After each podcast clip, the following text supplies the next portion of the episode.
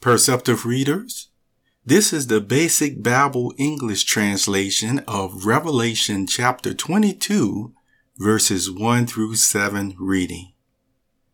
And I saw a river of water of life, clear as glass, coming out of the high seat of God and of the Lamb, in the middle of its street.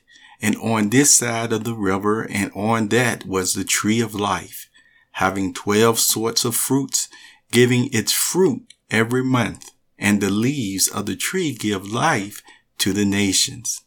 And there will be no more curse, and the high seat of God and of the Lamb will be there, and his servants will be worshiping him and they will see his face, and his name will be on their brows. And there will be no more night, and they have no need of a light or of the shining of the sun. For the Lord God will give them light, and they will be ruling forever and ever. And he said to me, These words are certain and true. And the Lord, the God of the spirits of the prophets, sent his angel to make clear to his servants the things which are now to come about.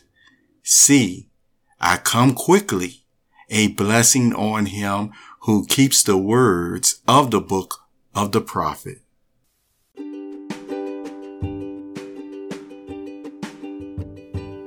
You have just listened to the Perceptive Readers Podcast. Remember, until next time, if you read something that encourages you to improve or enhance your life for the better, it becomes your reality.